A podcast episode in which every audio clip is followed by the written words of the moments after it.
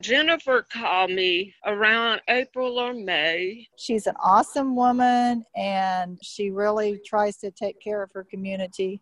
She asked me to identify people that were needing assistance because of the pandemic. And she so graciously started off by using her stimulus money. And they went out and got ground beef and we added chicken and just put together food packages. We have been serving about 60 people. About 25 of them are children.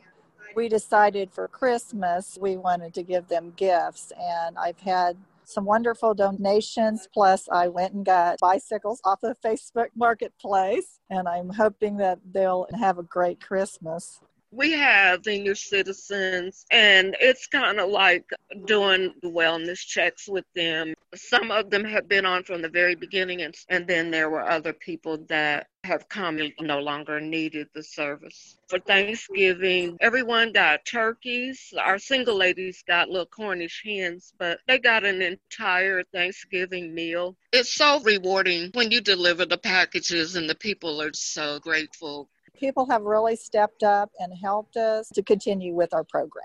Jennifer and Kent are like angels that were sent to me.